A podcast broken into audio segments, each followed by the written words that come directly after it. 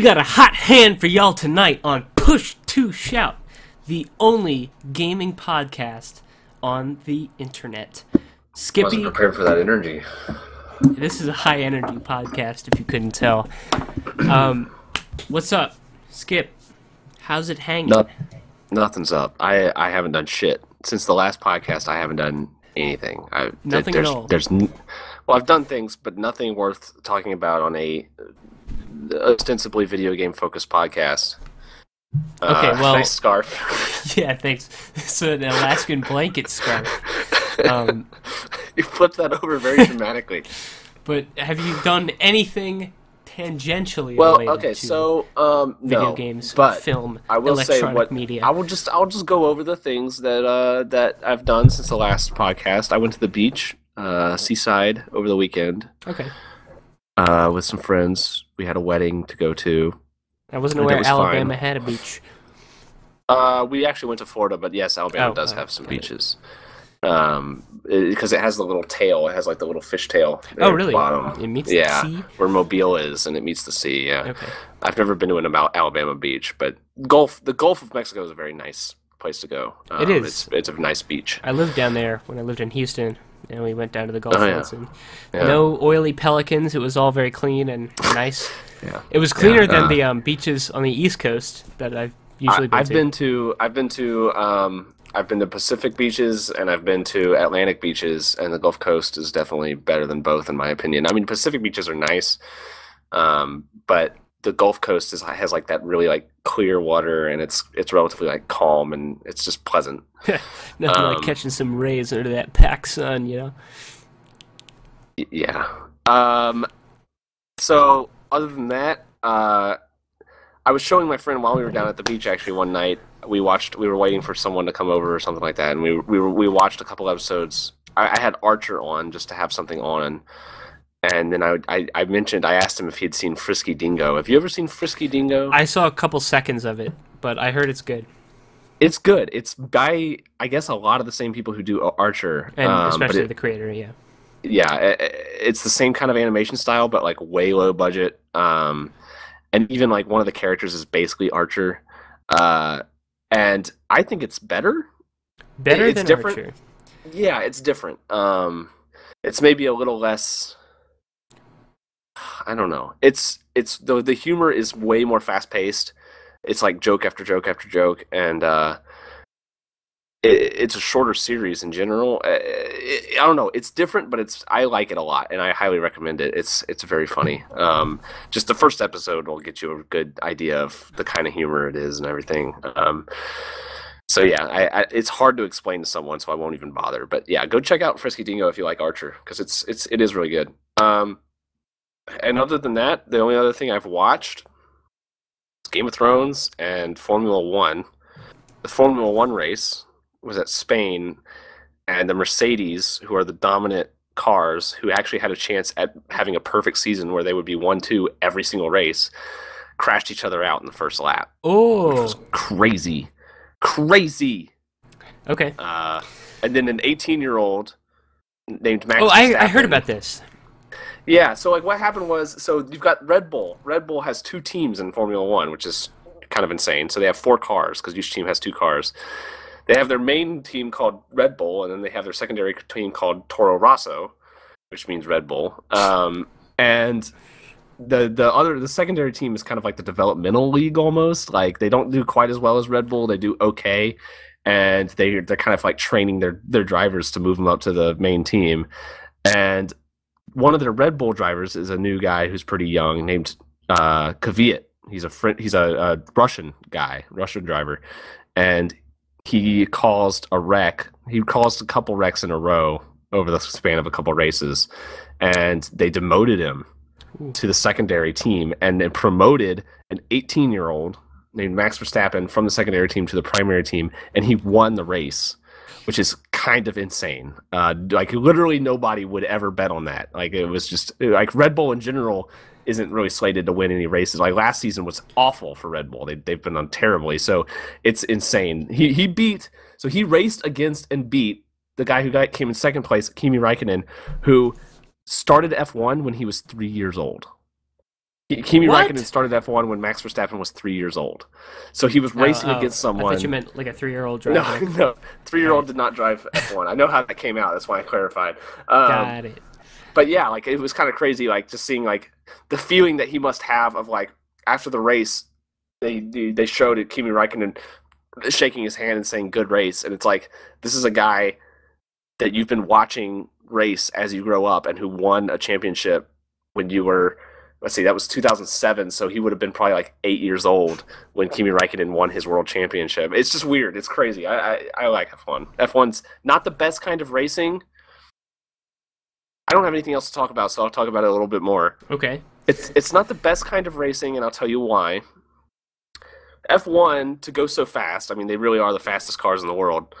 Uh, rely heavily on aerodynamics, so that they can get around the corners. They have a ton of grip because their car is just being pushed into the ground. It's literally an upside down airplane. Like the lift goes down instead of up. Uh, they have so much aerodynamics that if they're following each other, which often happens when you're racing, you're like right behind someone else. If you're the car behind, you're getting what they call dirty air. You're getting air that has already gone over all their wings, and so you're not getting the best airflow for the downforce. And so when you're going around a corner at the same speed as them, you're scrubbing off all your tires, you're burning them up, or you're just not able to go around the corner as fast, which means you can't keep up with the person in front of you around corners, which means the racing isn't all that great all the time because you don't get that exciting stuff happening in the corners because generally they fall back like a second or a second and a half in order to get better air Okay. in order to save their tires and it's just it, it's more about the meta strategy of like all right how are we going to put how are we going to do this race? When are we going to push? What kind of tires are we going to use? And when are we going to do pit stops? Which is interesting but it's not exciting. Um, so that makes f1 not quite as exciting as like if you want exciting races check out australian v8 supercars. They are unbelievably exciting. They bump into each other and all that shit. Like they're just they're just like they're just v8 cars with Is there a bumper car league?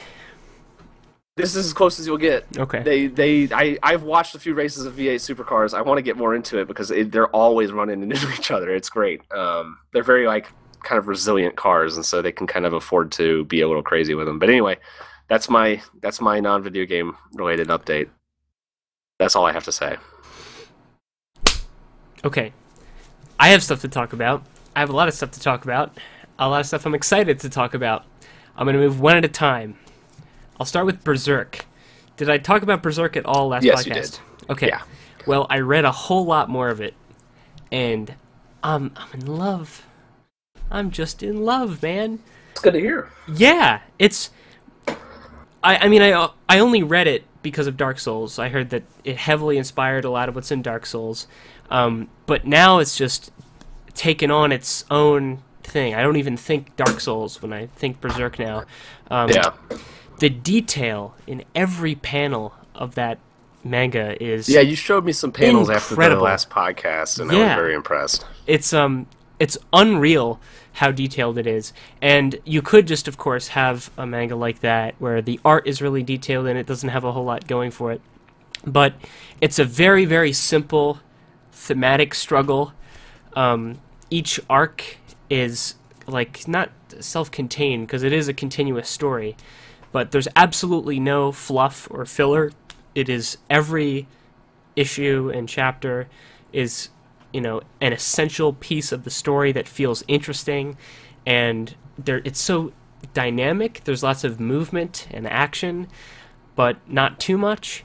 The characters are very well developed. Um, character development is sort of a buzzword in um, anime people just kind of use that as a catch-all substitute Yeah. for for plot or story but it, uh, I'm trying to use the term literally there, where the characters start somewhere and move somewhere else, but Yeah. still kind of maintain the same essence. And I mean, I'm just, I'm really, really loving Berserk. Um, I, I, you know, so, something that long really easily has the potential to lose its way. I mean, this has been going since before 1990. I think it came out in like 1989.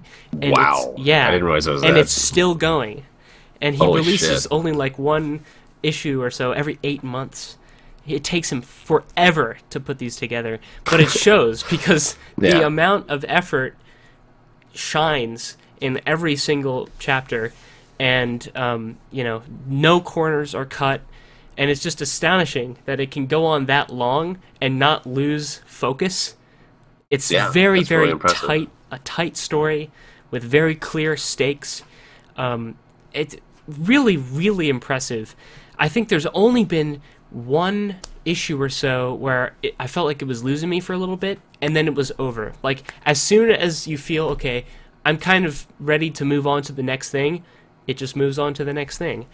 So Yeah. yeah, it's a very, very well told story, and I can t- easily see why it would inspire somebody like Miyazaki to create a lot of the things he created, especially in Bloodborne. Um, the you know that like rune. There's lots of runes in Bloodborne, but you know the one that like loads and it's the almost I don't know. It's like a diamond with a line going through it. I do know. That almost exactly, but with one little more bit, is the rune from Berserk. Um, it's more than just an homage. I think that was like the primary inspiration for a lot of Miyazaki's creative work.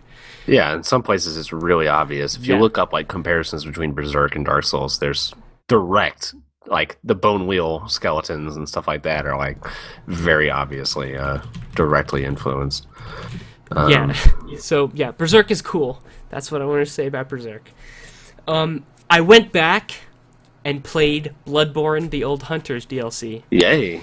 Yeah, and at first I was about to say I don't know why it took me so long to go back and finish it, but I do know why. It's because I attempted the first boss, Ludwig the Accursed, um, months ago, back when it came out, and um, I thought he- you beat him. no, he beat me. Really?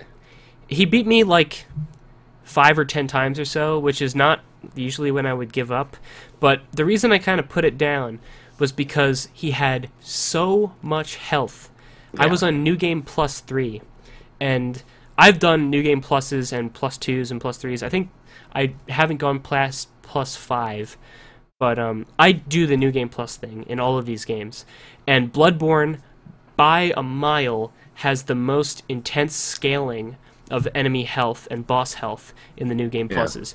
Um, it is absolutely absurd how long it takes to kill bosses in New Game Plus 3 in Bloodborne. Um, so, yeah, it's a very, very difficult boss fight, that, that first part of it. But that, coupled with the amount of health he had, it really just kind of turned me off to it, and I put it down for months.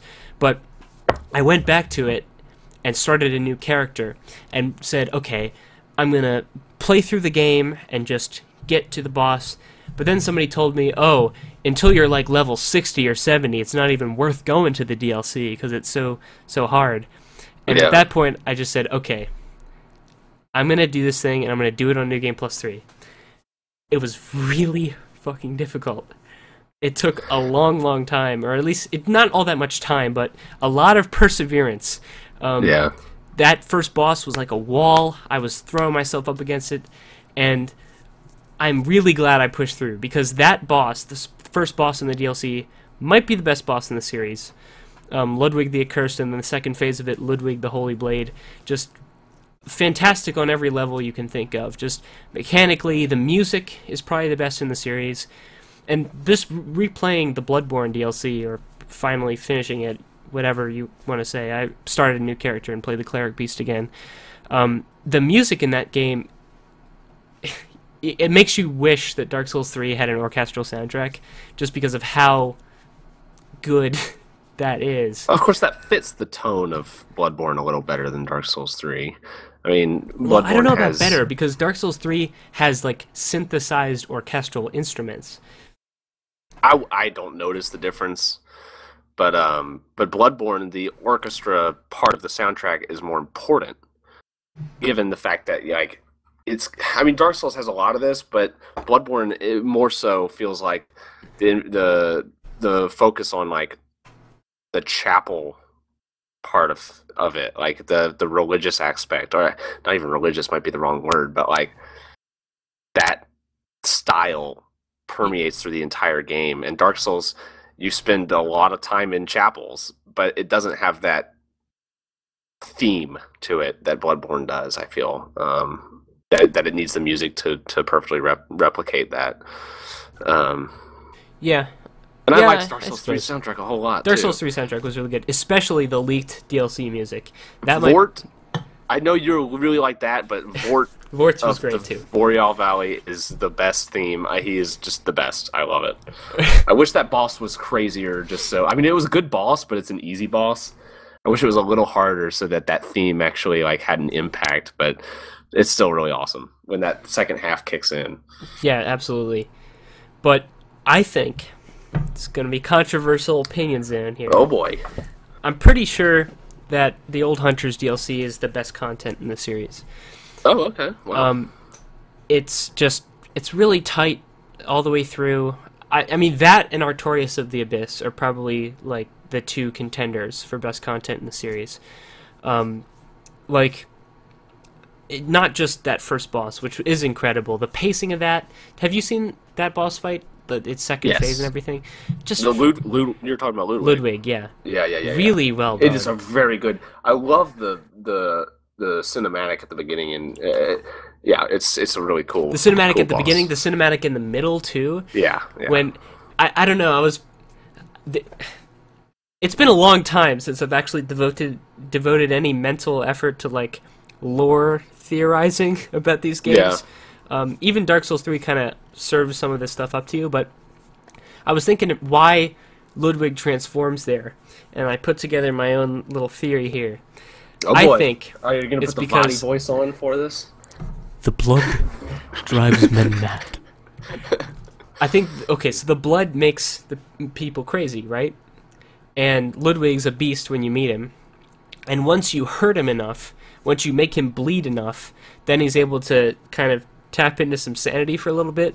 I think it's because you the bloodletting, Yeah. right? That he has less of that blood in him, Right. which allows him to kind of I don't know. That's completely conjecture, but I, mean, like to yeah, think not, that's not true. completely. That makes sense because that's that's a theme. That's a heavy theme in Dark Dark Souls, right? I mean, the blood is what gives you that.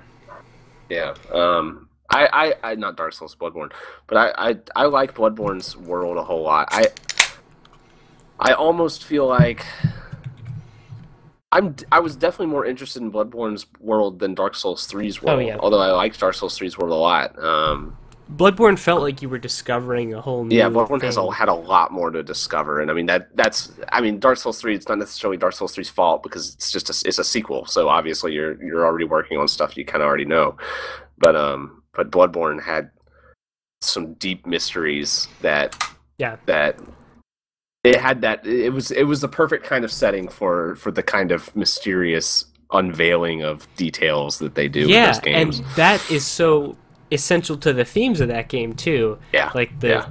insight the, the into unknown things. and all yeah. that. yeah, yeah, yeah. Well, yeah. So I'm really glad I powered through that boss. Then you get to the research hall, and the research hall is just thick atmosphere all the way through. You're just you're wandering through this winding spiral. It's not really a library. There's like research laboratories off on the different floors mm-hmm. and these terribly deformed test subjects with they don't have heads. They have like these more amorphous blobby things where their brains are sort of being like experimentally converted into like I don't know what you would call them access points into the old knowledge against their will and they're care tended by um by this Maria woman that you don't know much about, but they all like call out her name and seem to like her. And you wander into these rooms, and some of them are begging for you to kill them. And God, that whole area is so well done. Just like everything in the DLC is very, very well done. Um, a boss called the Living Failures. Not much to say about that boss specifically, but I just think the name's funny. Living Failures. But, but after that, my life. after that, you fight Maria of the Astral Clock Tower, and God, that boss, fucking a plus. That's like a hunter plus- versus hunter fight, Yeah, right? it is, Yeah. and it's the voice actress of the doll. Looks a lot like the doll. Heavily implied to be the the woman who Gehrman, the first hunter, loved. um, and based the doll off of. Mhm. But the doll obviously doesn't have her spirit. He she only resembles her. Um, the fight against Maria is very very intense. I watched a video of somebody fighting her on New Game, not New Game Plus anything, and it seems a lot easier on New Game obviously, but on New Game Plus 3 it was really really intense.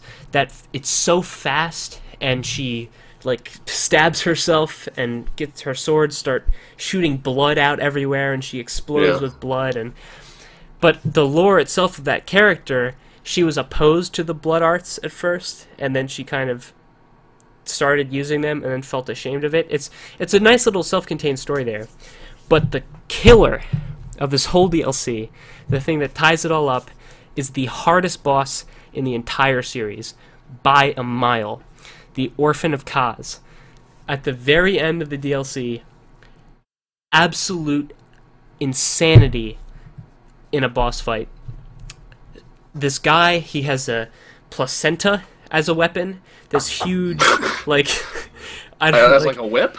Yeah, he's got this massive placenta that's almost like a club, but he's got his umbilical cord and he swings it around like a lasso, and All right. that boss fight ungodly difficult. And I've played every game in the series. I like to think I'm pretty good at them, you know, relatively. Yeah. that gave me as much trouble as my first time trying to fight Ornstein and Smough in Dark Souls 1. I mean, it's so intense and you have no room to fuck up. Yeah. Uh, and especially on New Game Plus 3, where he just has so much health, like an ocean of health. But th- the satisfaction of finally, finally, after dozens of tries, beating that boss is. It's a feeling I haven't felt with this series in a while. Um, like Dark Souls 3, I enjoyed a lot, and Bloodborne even I enjoyed a lot, but nothing really captured that same feeling of beating Ornstein and Smough for the first time like I did in Dark Souls 1. Like that was the major roadblock, and there hadn't been a roadblock that tough since then. And Yeah. this this is the challenge. If you're a veteran of the series and you really want to recapture that feeling of okay, how the hell am I gonna beat this guy? That's Orphan of Kos. Like the fight itself, I don't think is as fun as Maria or Ludwig, but the challenge of it, it speaks for itself. So, right. Old Hunters DLC overall, fantastic. Really loved it. I wish I played it sooner. Yeah, I can't believe it took you that long to play it. Yeah, I I can't believe it took me that long to play it either. I mean, I understand why I didn't play it, but Yeah. you know, and plus I don't know what it is, but like games on PS4, I'm just not, or consoles in general, I'm not all that into just firing up and playing because you have to. Yeah, just I mean, do for me, it's a and- different process. It's a different process, and yeah, it just it's it's just one of those things where it's like you feel like when with the PC, it's like it's already at your fingertips, and you can just Yeah, launch it yeah. and go. And and with the PS4, for me at least, it's like I go into a separate room. It's like not even. uh It just feels like I had to dedicate time to it. So Yeah. At college, I had my PS4 under my desk, and I had a very, very small room. Uh, and so there was no room for me to put the PS4 anywhere except directly by my feet. And so I would have to like crawl underneath my desk and like hook stuff Yeah. up, and it was yeah, not not a very easy process, or I guess it is, but not a very convenient process. Um, anyway, speaking of PS4, I played, I finished Uncharted 2, and I Do have finished the Uncharted, Uncharted 3. collection? Are you playing the HD? My friend Nick lent me the Uncharted collection, okay. and I'm gonna give it back to him this week because now I finished it. Um, I didn't pl- replay Uncharted One, but I didn't really have an interest in doing that. I played that when it came out. Um, okay, so people say the the charlatans will tell you that Uncharted Two is the best game. Yes, I've heard that. Do not Yes. believe their lies. Okay. I'm actually not sure if Uncharted 3 is any better, but oh my god, oh my god, these games have so much padding. I can't stand it. Right. It is criminal how padded these games are. Hmm. Um, the entire second half, I'd say, of Uncharted 2 is bad. Huh. Like, okay, the think of the opinions. think of the premise of these Uncharted games. They're like fun Indiana Jones style cinematic action platformers with shooting, right? Yeah. Yeah. Well, that's what the whole first half of Uncharted 2 is. Top-notch, awesome cinematic platforming action with some shooting.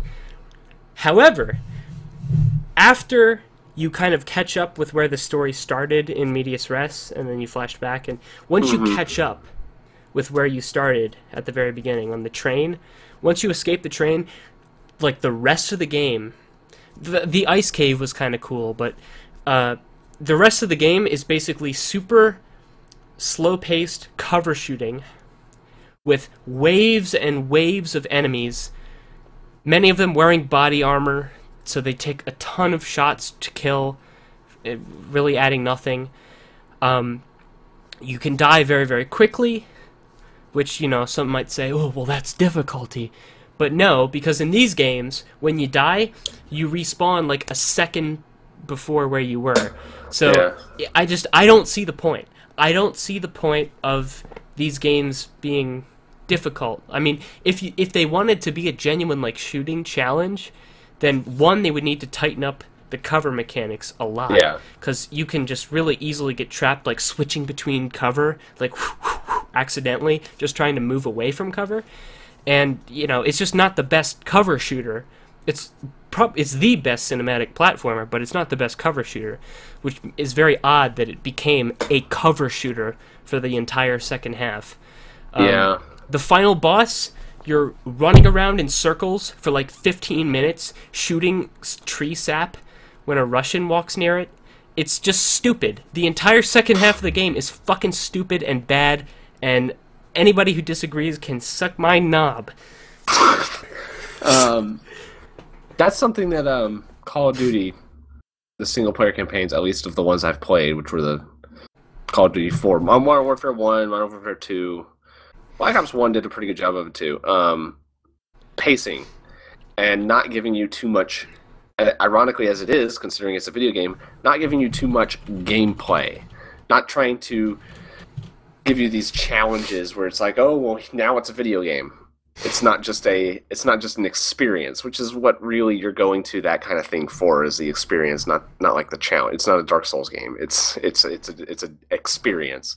Um and call of duty is very good at pacing that stuff. And i've noticed i don't know what it is about third person cover shooters but a lot of them overstay their welcome i feel like. A lot of them fall into that that trope of like oh here's a big arena here's a big fight Yep. even max payne 3 which I loved, uh, had some instances where it's like, okay, I'm kind of tired of shooting people at this point. Like, move on to the next thing. Like, this is too big of a fight. It's too long of a fight.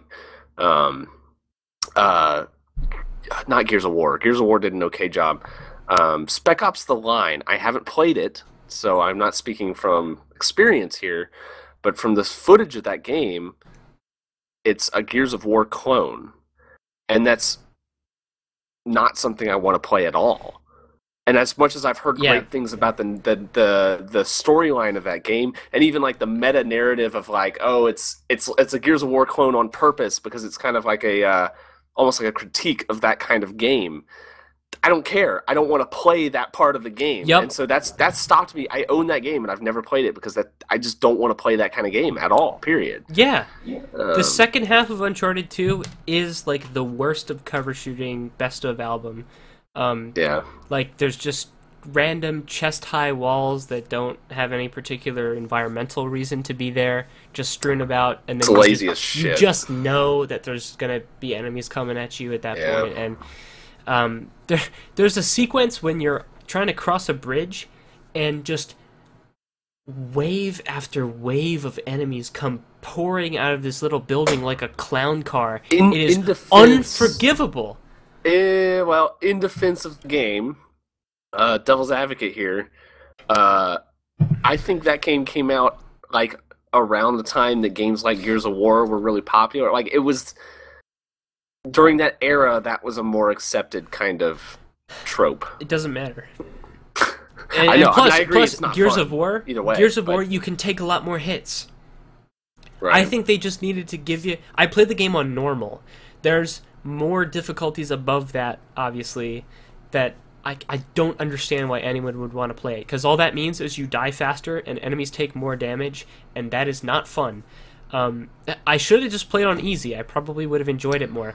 The fact is that when you die that fast, but you respawn immediately where you left off, there is no challenge. It's just Yeah. a waste of time, and I, I it, you can't justify it. Gears of War at least let you take more hits. Um, so yeah, that's Uncharted 2.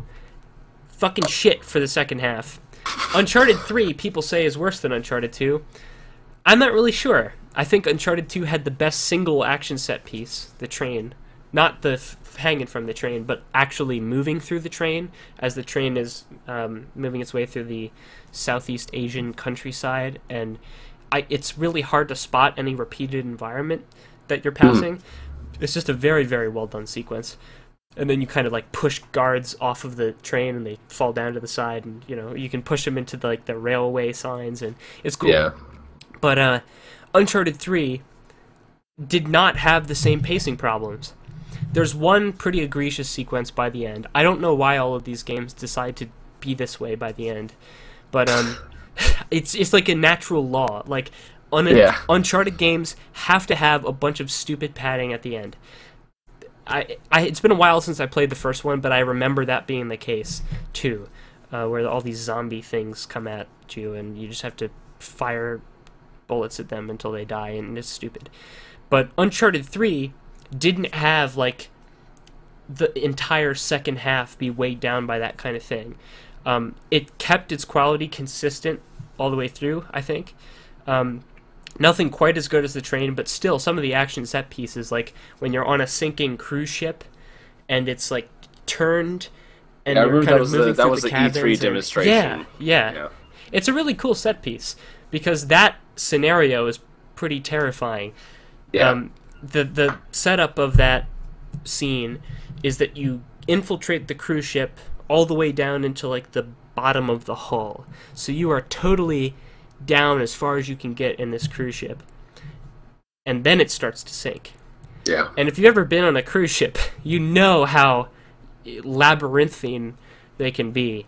And when water's pouring in from all sides and you're standing on like the wall and jumping up to grab a door by the hinges and swing from it like a like monkey bars, it's it's just a really cool sequence overall, really claustrophobic and intense. Like Yeah. the only standout terrible parts of that game are this one enemy at the beginning of the cruise ship that takes I, I think you can't kill it any other way than waiting for a grenade launcher guy to come through and kill him and shoot him. It takes infinite bullets. I I tried this.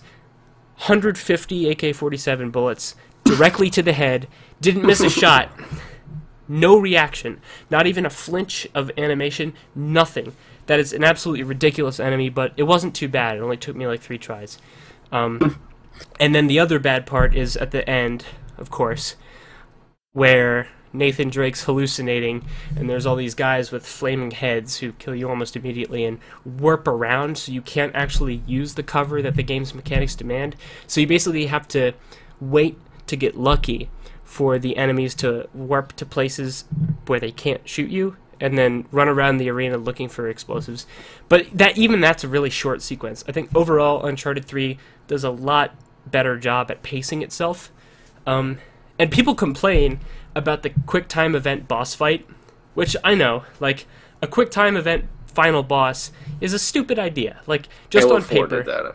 Yeah, yeah. On paper and in practice, it's just dumb. However, a minute long final boss that's a quick time event is way preferable than 15, 20 minutes arduous Yeah. running around in circles shooting tree sap. Um, really, really, these games don't need final bosses. Cinematic platformers have no need for a final boss. Like the, that clashes with the mechanics on a fundamental level. But if you're gonna have one, God, at least make it painless and short. I don't know. I think I enjoyed my time with Uncharted 3 more consistently all the way through. Are you going to play Uncharted 4? I kind of want to. I've heard very good things about it. I've heard very good things too. I'm not sure I want to pay 60 bucks. yeah. Maybe once I get a job, which is in the works, but you know. All right. Whew. Yeah, so that's Uncharted. Really, really good games overall. I, I've been complaining a lot about them, but um, that's only because not enough people do. Yeah, I mean those those are pretty universally praised games. Um, it's yeah. Enough Yeah. said. Um, yeah, I, I guess what kind of bothers me is that people say Uncharted 2 is like a 10 out of 10.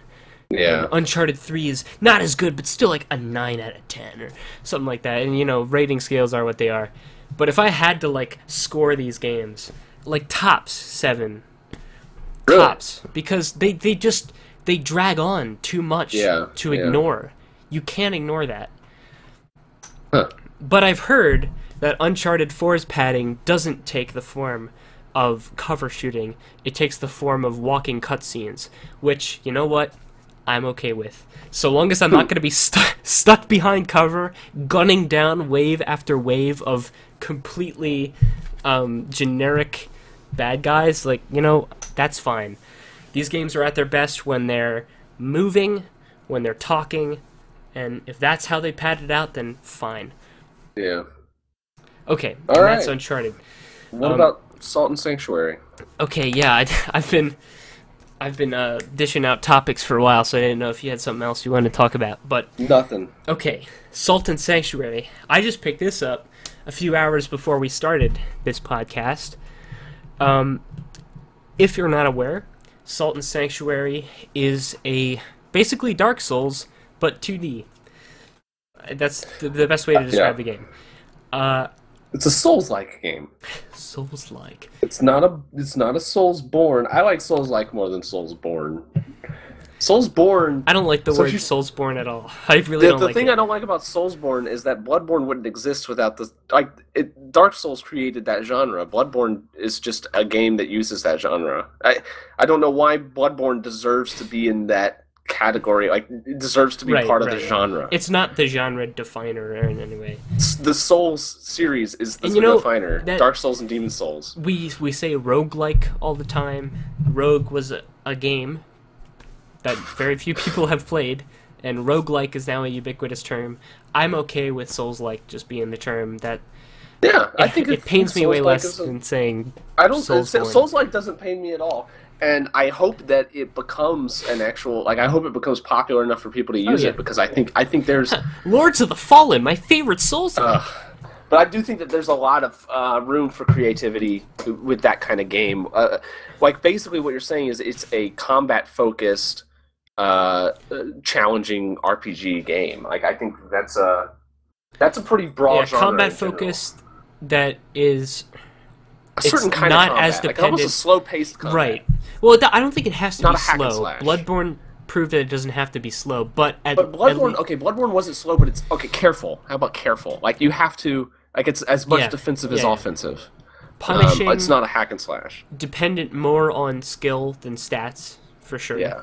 Um, yeah, so all of those fit. Salt and Sanctuary, I'm enjoying a lot more than I thought I would. Um, I saw it pop up on Steam. I think it just recently came out on PC. It's been out on PS4 and Vita, I think, for a while. Uh, and I kind of figured, okay, it'll scratch the itch a little bit, but it's not going to be all that, you know, special. And still, you know, it's not it's not Dark Souls, Sure. but it's it's really fun. I'm enjoying myself Yeah. a lot. Uh, the areas are cool. The um, mechanics are really tight. I was surprised by how polished the game feels overall to play and to move and um, I saw some video of it and it looked very good. Um, I wanted to check it out. I don't. My only problem with it would be that like with 2D side scrolling games in general, I just have trouble becoming invested in them. Like they still they feel so video gamey. Uh. Maybe that's a bad word for it, but like I don't Did know. you ever I- play the Castlevania I- games growing up? No, not really. I remember I got a Castlevania game and, and hated it. I really? hated it. What Castlevania? And I don't know why I hated it. I just Which one? did. Um, I think I would enjoy it a lot more now than I did then. It was one of the. I want to say it was a mobile game, uh, but an early one, like for a Game Boy or something. Aria of Did- Sorrow? Did, they? I don't know. I have no was idea. it with the white hair guy? Is I- that all I remember is there was a whip and skeletons, and that's not Okay, very descriptive. well? My first Castlevania game was um, was Dawn of Sorrow on the DS, and that I would later learn is kind of just uh, not a, really a sequel, but just kind of a not a rehash either, but it's just a Symphony of the Night style game. Like Symphony of Mhm. the Night is the game that sort of turned Castlevania in a new direction, and Dawn of Sorrow is kind of like that, but it there was just so much to it at the time. I remember like I think it was ten or so, and I was just amazed by how big the game was, and there was this huge Yeah. castle you could explore, and all these little secret areas, and you get these new powers, and go back and explore new areas, and See, I think at the point that I was playing that kind of game, I had already played some open world 3D games that blew Ah. my fucking mind, and so going back to 2D that might be games was tough, especially as a kid who can't appreciate any kind of nuance. It's like, well, it's I mean, obviously it's not as good as, you know, Grand Theft Auto 3 or what, you know, whatever like the the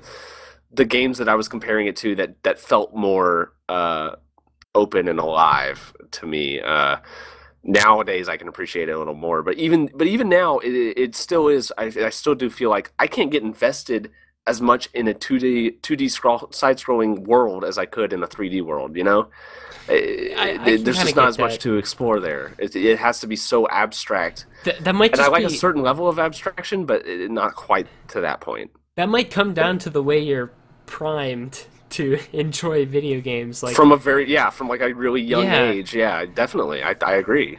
Yeah, because I I mean Cave Story is one of my favorite games.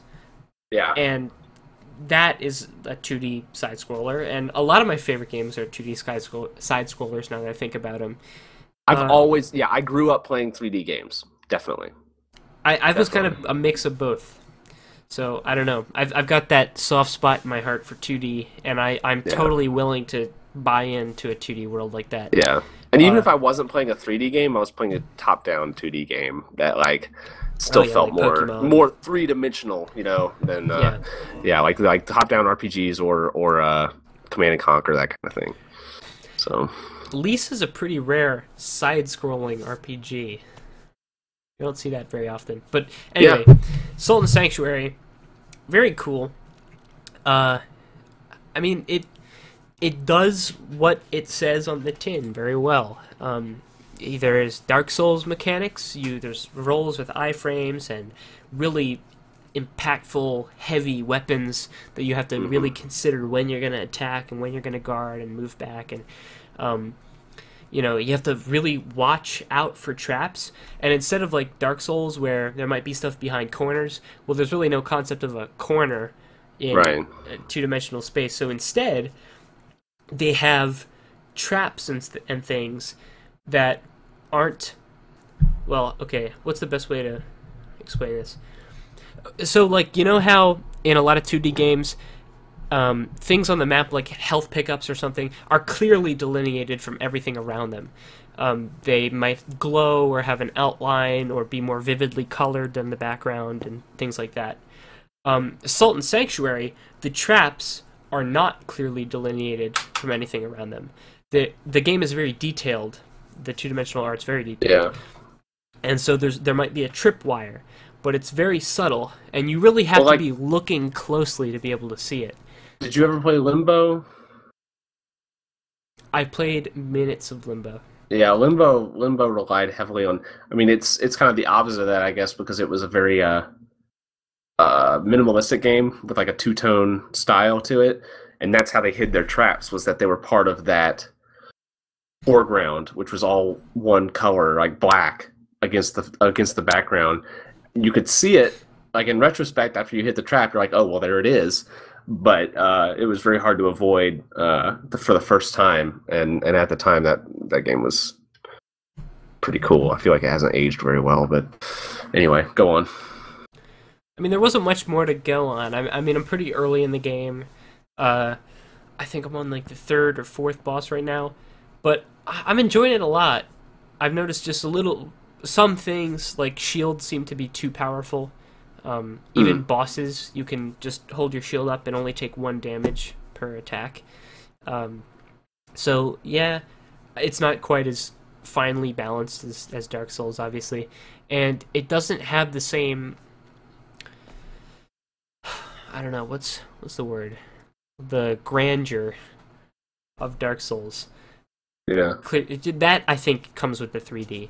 Uh, you can buy into a 2D world and really accept a lot of what it's trying to represent, and uh, you know, but still, the feeling of actually walking into a huge Definitely. space is something that you can't replicate in 2D as well.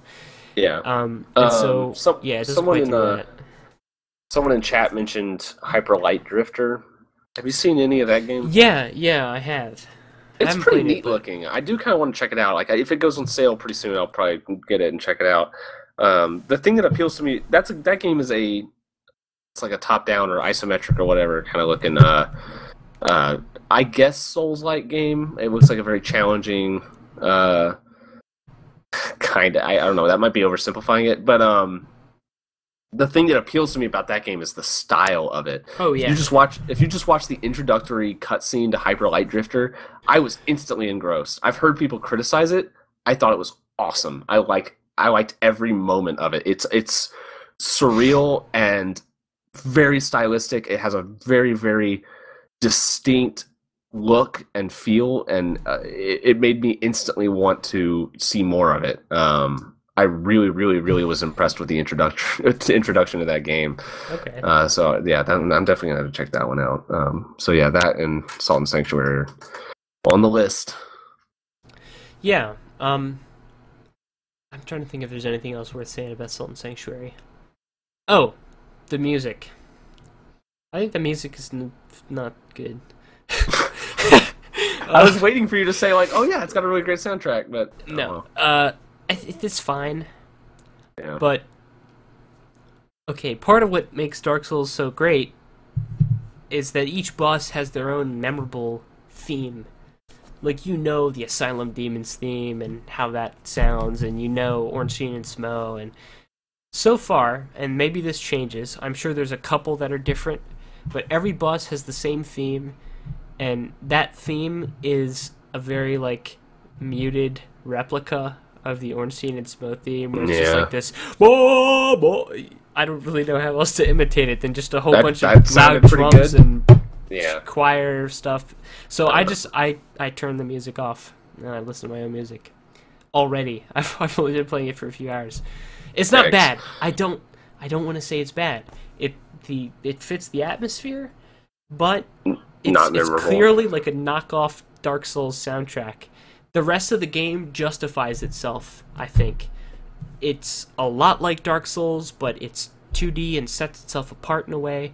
But the music isn't the same in that way. Like the visuals are, are a whole new perspective. It's not 3D, it's 2D, and it's all hand drawn.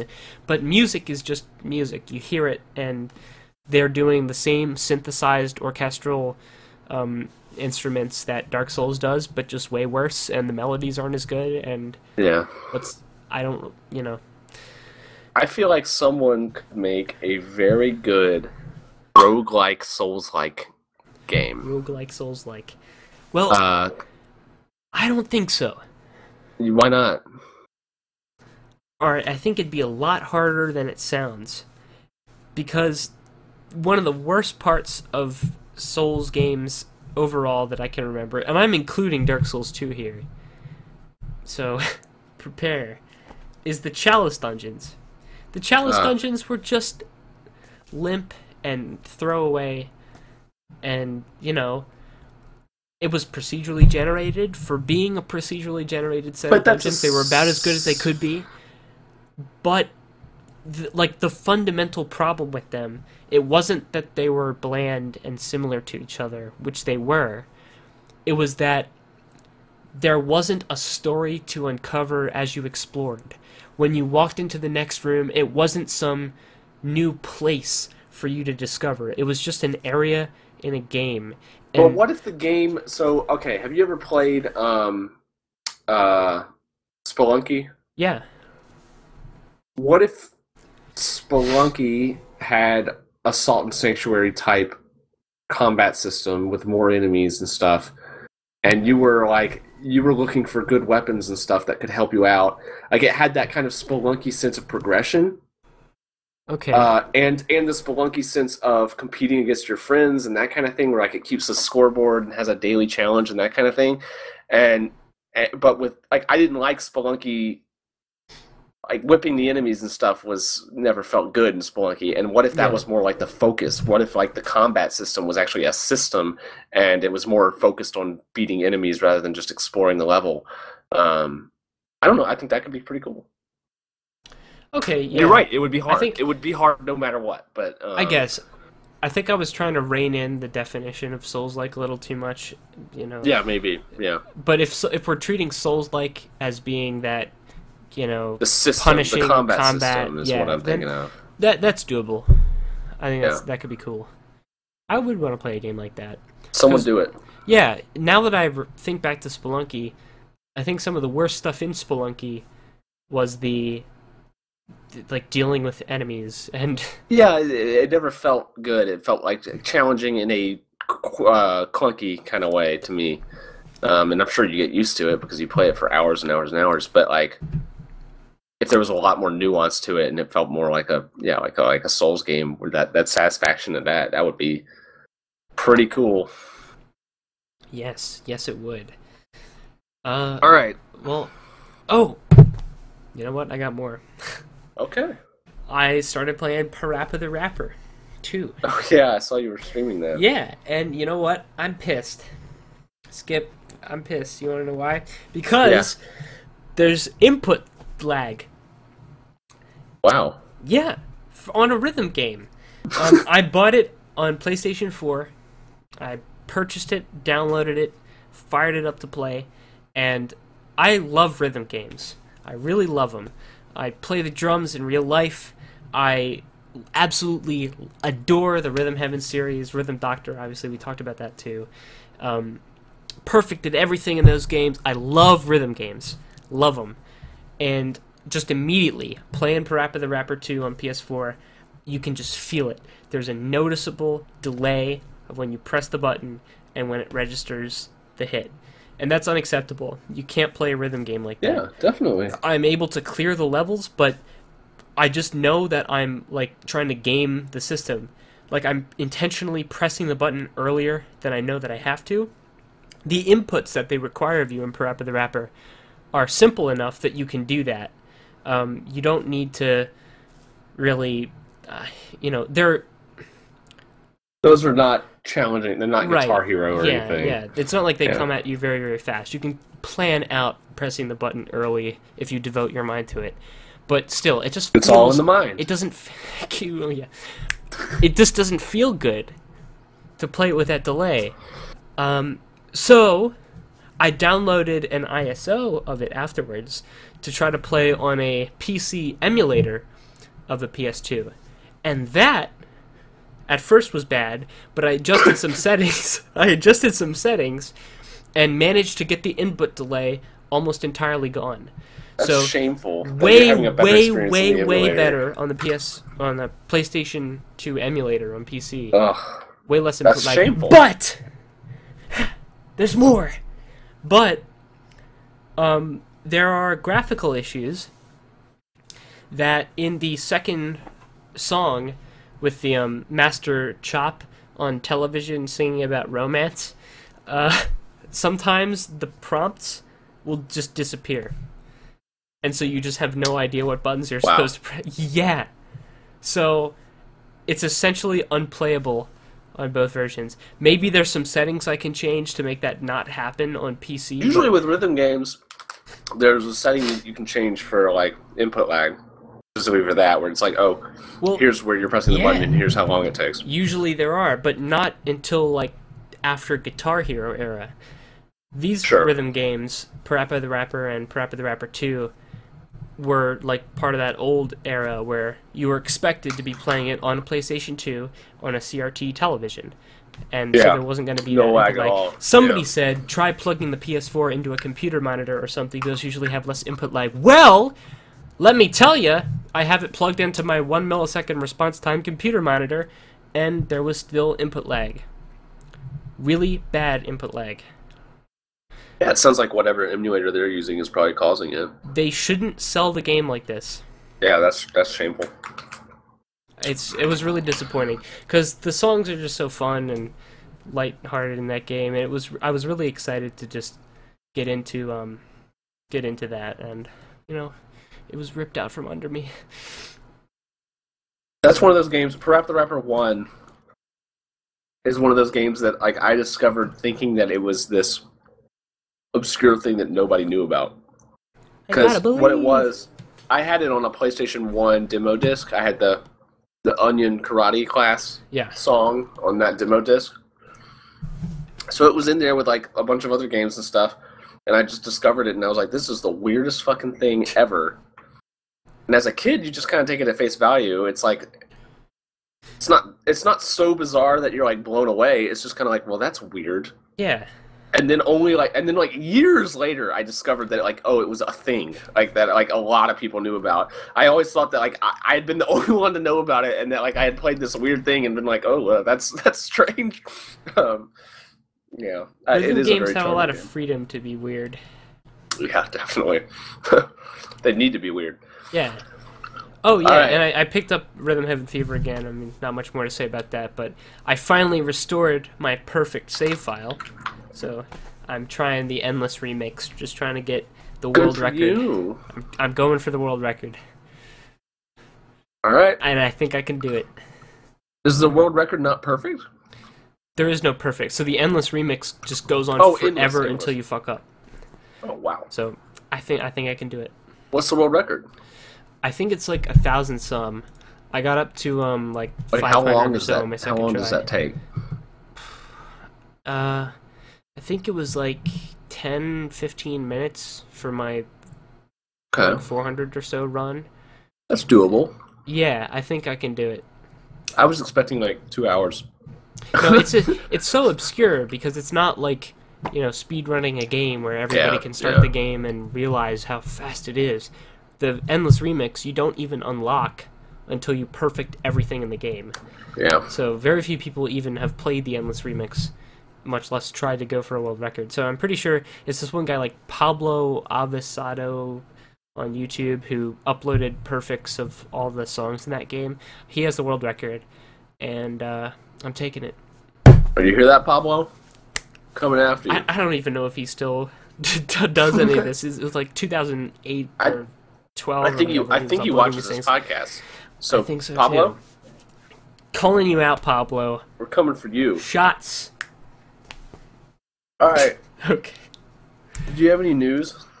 Uh, Doom came out. Yeah, that's what I was going to mention too.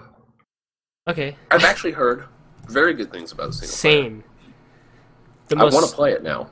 yeah, the most cynical person I know on the internet, Carlos, yes. Carlos Mencia Peanut Jesus. Um, he bought it. He bought it at sixty bucks, and he says he absolutely loves it. And Yeah. we watched the trailer for it together live when it was um at that Bethesda press conference at E3. I remember talking about it. Yeah. And, and us and like everyone was And really everybody it, and said we it we looks like like, hey, shit. Right. I didn't think it looked. Well, it looked kind of alright. It had issues. It had Right, right. The issues were like how long the, the animations took. The animations, yeah. But that trailer was actually just because they were playing it in a way where it's like, you know how they do all those gameplay demos for any first person shooter where they, they take the camera real slow and they go, Yeah. look at this environment. Yeah. and then they yeah. slow down at the end and then, huh? There's an enemy here? Pew, pew. And they do it really methodically so they can show you everything. It was a really bad way to demonstrate. terrible, especially considering the type of game it is. Because Yeah. just tonight, Carlos sent me um, gameplay footage of the actual single player game. And it's not like that at all. It is so fast. Yeah. N- never a second with the hands off the movement keys. Just running around super fast, jumping around, shooting all these crazy guns, and it looks like a lot of fun. Yeah. Um, I still don't love the the kill animations or whatever, but I do like that they have a, a very significant gameplay significance Yeah. in that like you're getting health or ammo from it, and so you have to. And I think you're vulnerable while doing it. So I guess you have to be like careful of like when to do it and how to do it in such a way that you're safe and and when and do it when you need to do it, but not when you don't. Um, so it adds a level of strategy Uh-huh. that uh, that a modern game probably needs when it's emulating an old game that didn't have that level of strategy because it, it not as much was Right. expected from from the player. Yeah, Uh, they, they call them glory kills. Yeah. And uh, one of the things Carlos told me about the game, uh, he sent me also a song from the game, and it was really, really good. It reminded me of the Mad Max Fury Road soundtrack. Mhm. It was tight, tight. It's really over Tight. the top, and I like that. Yeah. Um, and the music like swells when you get a glory kill, and then it'll drop back down to just some of the tracks of the song, and it looks like a really, really well-made single-player shooter, and I want to play it. Yeah. I was getting more and more negative on it after that initial debut. Especially when the multiplayer beta happened and like everyone was Yeah. super down on that. Uh, I was thinking, and then they didn't send out review copies, and it's like, well, shit, this is obviously a, a failure. Um, and then suddenly, like everyone's glowing about it. So uh, it's definitely going to be. That Penny Arcade comic, the controversy there. Uh, How the- that controversial, man? That comic, it was? I thought it was mildly humorous. yeah, pretty on point and and and generally unoffensive too like it didn't Right. the news post that went along with it, even though it was pretty overwritten. that was a fucking pretentious ass it was it was, but there was some good content in it, namely that uh, games journalists on gaming websites tend to treat new releases as just like launch pads for creative writing projects. yeah yeah definitely did you see the uh this is kind of tangential to that but it relates to gaming journalist websites did you see the polygon gameplay footage of doom No. What? What? Imagine- what, what, what, imagine putting first of all imagine buying doom for a console Okay. instead of a mouse so you can't play it with a mouse and keyboard and then giving the controller to your little sister oh. and having her play the game. They that is what it Wait, looks like. I think Carlos was telling me about this, but he didn't mention it was Polygon. Was it It's like polygon. It looked like an little. it looked like an old man who couldn't Yeah, move and look at the same time. Yeah, doesn't understand Okay. how the controls work and is trying to do one thing at a time. It's it is shocking. Oh, I'm looking at it right now. it's instantly noticeely uh, like bad, like terrible. Uh, it's unbelievable that they filmed that and said, "All right, that's gameplay footage. Put it up." like it's it's it's ridiculous. wow. Okay. I'm looking at it right now. That is that's really bad. yeah, I don't think- it's I don't think they ever look around and move at the same time. It's it's really shameful. It's really shameful. It really is like watching someone's sibling play a video game That- for the first time. Yeah, like I um I let my mom play PT once, and that it reminds me of how she was moving around in Yeah. that game, where Yeah, they just can't really understand that you can move and look at the same time. yeah. They Um, can't like they just don't have that that feel to it yet. It, it's it's just incredible. Polygon has hired someone. Maybe it's an intern. I don't know, but someone who doesn't know how to play FPS games. Period. They wouldn't be able to play Call of Duty. Like they would fail at that. Like that. It's just wow. Holy shit. Oh, speaking of PT, disaster struck. Oh no. Did you lose your PT? I lost my PT. Oh My PT got corrupted. Oh, I tried to launch it, and it gave me an error code, and I tried everything, and you know I had to delete it. someone out there is But- working super No, hard there's a to twist. PT. There's a twist. Well, sure, on PC or whatever, re-download. Yeah. Okay, It's, it's gonna happen eventually. but there's a twist. I got it back. This is what I had to do. There's a program that you install on your PC, and then you use your PC's IP as a proxy on your PS4. You know how when you um, you know how when you uh, connect to a Wi-Fi network on your PS4 and it asks you if you want to use a proxy and who the hell would ever do that? Well, Yeah. here's a use for that. You put in your PC as the proxy, and then it tricks your PS4 into thinking that it's downloading PT from the official Sony servers, but it's not. It's downloading it from somewhere else through your PC. And so I was able to re-download PT, and I got I got to play it. Where did you get it from? You can't do it. You need to have it. Who hosted it? You need to have it in your PSN library. Unfortunately, So it's so the. you're you're there. You whoa whoa whoa whoa whoa whoa whoa whoa whoa whoa whoa. You're a robot. Can't hear you. Oh. Yeah, you sound like a robot. Yeah. No, Okay. I have no idea. That's okay. I can talk to a robot. Anyway, uh, uh, okay, oh, yeah, I guess, I guess so. Like, whatever's corrupted can be just by the process and the. I didn't really understand what you said, um, Cyborg Skippy, but um, it's pretty easy to re-download if you fucked it up. He's here. He rejoined the mumble. Hello. Hello. Hello. Now I can't even hear you at all. So here's what I'm gonna do. I'm gonna unmute you in Skype. Un- okay, Oh no, that's working. Yeah. now. Good, good, good, good. you had to unmute me and mumble. Am I okay now? yeah. Weird. That was Okay. weird. Because Skype was fine. Yeah. All right, whatever. Somebody somebody said that they were on the stream where I re-downloaded it. It was intense. I was I was really fucking upset that my PT had been corrupted. I would be really upset too, yeah. Yeah. Uh, But you know what? This actually has it, it's made me a lot more secure about PT because now I know that if my hard drive fails, before I thought if I drop my PS4 or something, PT is gone forever. I can get my other games back, but PT is gone if my So hard I'm drive messes up. Is it on their servers? No, It's not on Sony servers anymore. So uh, you download this very small utility on your PC, and then your PS4 connects to your PC, and your PC downloads PT. I'm not sure where PT is actually hosted. Do you think it's just some person hosting it?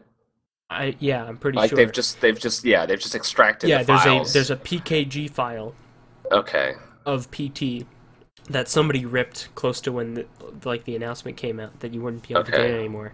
it's not just coming from from some like weird server in, in Sony that they've turned off, but No, if it detects no, that no, you no. have the game, Right. yeah, that that would be bizarre. Yeah, it's just on some guy's server somewhere. Uh, so Alright. I don't know how long this method will work, but the at least until they change the way proxies work on PS4, maybe they never will, because I don't think Sony has a very strong incentive to stop people from downloading PT. down exactly. Yeah, what would yeah. what would be the possible benefit of doing that? Yeah, unless Konami is Hurt their relationship with. Konami. Konami has no relationship with any gaming company anymore. Like, Yeah, so, yeah, it's. I'm pretty excited. Or not, not excited, but excited is the wrong you're, word. you're totally. relieved. I'm relieved, and I also am just more secure knowing that so long as I have access to my PSN account, I'll be able to play PT. Right. So now, if I want to buy a PlayStation Neo, I can safely upgrade to it. I will Oh, never buy it. But okay, you know what? You know what might not compel me, but make me tempted to buy one is if I could play Bloodborne in 60 frames per second. yeah. Yeah, I I think if I could play Bloodborne in 60 frames per second, then it would unambiguously be the best game in that series. All right. But that is a legitimate problem. I mean, Definitely. anyway. Uh, anything else to All talk right. about, or are we I don't have shit. Okay. Okay. Well, thanks for tuning in, guys, to episode 74 of the Push to Shout podcast. Um, I might stream some Salt and Sanctuary after this. I'm gonna go straight to bed. Okay, Skippy's going straight to bed. If you want, tune into twitch.tv slash brutal gunpowder salt for some Salt and Sanctuary action. Good night, everybody.